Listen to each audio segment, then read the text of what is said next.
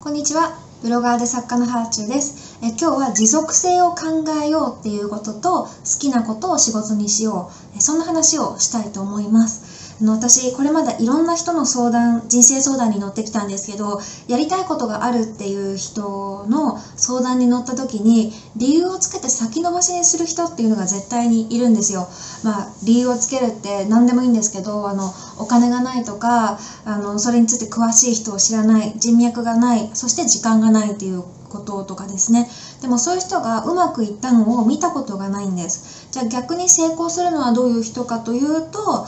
自分の能力が足りてるとか足りてないとかに関わらずすぐに行動に移せる人です。で社会人とかでよくなんか副業やってみたいとかでねでも今忙しいからみたいな感じで忙しさを言い訳にする人っていうのがいるんですけどなんかねその忙しい人の特徴として自分だけが特別忙しいって思ってるんですよね。でもあなたが忙しいっていうことは周りも大概忙しいしなんなら相談を受けてる私も忙しいし自分だけが忙しいとか思っちゃうことっておごりなんですよね。自分の時間だけが特別なわけではなくってみんなそれぞれ平等に時間を与えられてると。だからなんか私忙しいんですって思っちゃう人は成功しないなっていうふうに思います。みんな忙しい中で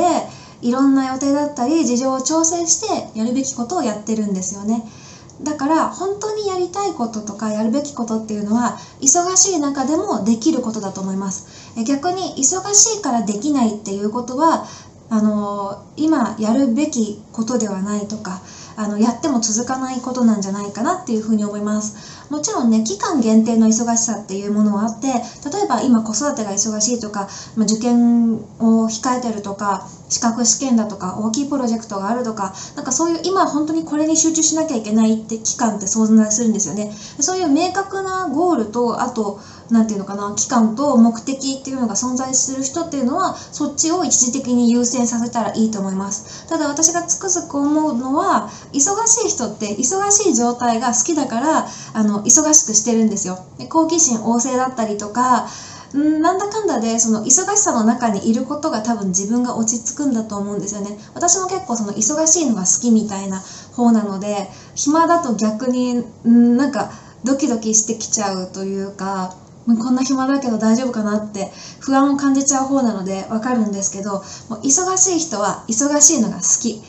うん、だからなんか予定がなくなるとどんどんどんどん予定入れちゃったりとかして自分で忙しくしちゃいます。だからなんかそういう人っていうのは、うん、いつか暇になることなんてなくって一生忙しいんですよ。だからそういう人こそ忙しい中で何かをやることっていうのに慣れなくちゃいけない。忙しさに慣れていく。であの忙しい人って何か暇ができたらやろうとか思ってたら一生できないことをもう感覚として知ってるんですよね。私はなんか中学の時はあの高校受験が終わるまで忙しかったし高校に入ったら次大学の志望学部に入りたかったからなんか大学に受かるまで忙しかったしで大学に入ってからは学外活動がすごく忙しくってで今度ねあの就活で忙しくなって就活終わったら世界一周してそのプロジェクトで忙しかったし社会人になったら仕事めっちゃ忙しかったしで今は仕事と育児で忙しくってなんかずっと忙しいんですよね。暇になることがない。むしろなんか毎年忙しさが更新されていくみたいな。感じでちょっと自分が何か早くできるようになるとその分また新しいものが人生の中に入ってくるからなんか常に何かに追われてる状態っていうのはもうずっとあるんですよ。だからこそ忙しさを言い訳にせずに忙しい中でやれる方法っていうのをいろいろ考えて鍛えられてきたのかなというふうにも思います。で忙しいとねなんか正直時間がたっぷりあってなんか時間をもう本当にふんだんにかけられる人よりは作業の完成度とか低くなっちゃうこともあると思います。でももう忙しいっていうのは、うん、自分のうん、性格みたいなものなんですよね。だから性格って変えられないからその自分の忙しさのままで技術だったり作業スピードを上げるしかないって思います。その中で大事になってくるのが最初から完璧を求めないっていうこととあと自分以外の誰かの知恵だったりなんか技術を借りて効率を上げることとあとやりながら良い方法を探っていくっていうことですね。えー、っと他にも適度に休みを取ることだったりそのことばっかり考えないようなことも大事ですね。ここで私の、ま YouTube と voicy を例に出すんですけど、あの、1日に1回更新したいけど、でも他の仕事だったり育児との兼ね合いで2日に1回更新になってしまっちゃったりとか、ちょっとこうお休みしちゃったりするんですけど、まあそれ自体は私は自分自身に許してます。それと忙しい中でも育児もしながら更新していくってことを最優先させているので YouTube のために特別に企画をやったりとか編集に凝るみたいなこともないです普段の私の日常を変えないまま自分の中での気づきだったり読んだ本のまとめだったり自分の学びにもなるようにアウトプットする方法っていうのがきっと半年1年数年スパンで考えた時一番続く方法だなっていうふうに思いました。で人の手ももちろん借りていて私の動画のサムネイルとか音量調整とかテロップ付けっていうのはあの動画の概要欄とかにも書いてあるんですけど外注させてもらってるんですねであとはあの適度に休みを取るために取りだめしていてで1週間に1回くらいは動画撮影を休んだりとかしてます。でその時間インプットに当てたりとかしてますね。そして持続性を考える上で何より大事なのがやっぱ好きなことをやるっていうことだと思うので本当に自分の好きなこととか自分の日常と接続していることだけを発信するっていうことをしてますね。だからなんか動画のトレンドがこれだからとか他の人気 YouTuber さんとかあの Voicy の人気配信者さんがこれやってたからっていうことで真似たりとかはしてないと思います。でね私受験の時とかは期間限定だったから苦手だった数学とかもすごい頑張って勉強したけど一生数学頑張ってくださいねって言われたらもう心折れてたと思うんですね。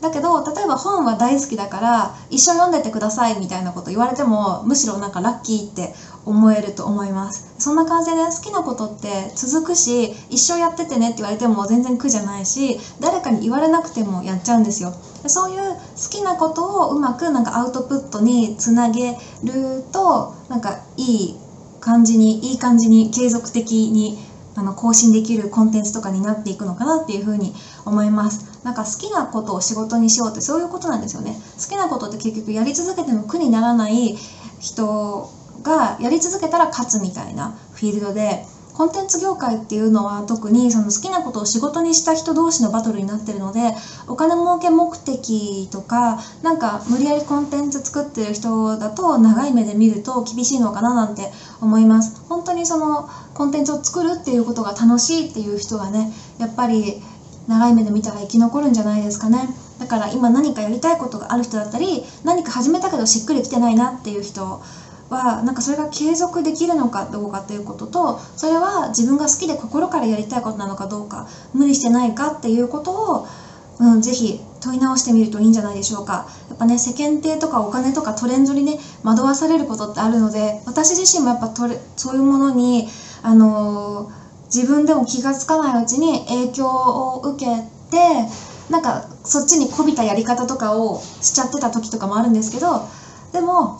自分が忙しくなった時に逆に本当にやりたいこととか継続できる方法っていうのに気づけるなとも思いました、うん、時間がある時とかはやっぱちょっと自分にそぐわないこととかをやっててもできてたけど今時間がなくなってみたら本当にやりたいことってやれる方法でしかできないからその中で生まれるものっていうのが残っていくものなのかななんて思います。ちょっとこの辺は今日は抽象的な話が多かったかもしれないですけどどこか心に引っかかるようなところがあれば嬉しいです。ではではまた。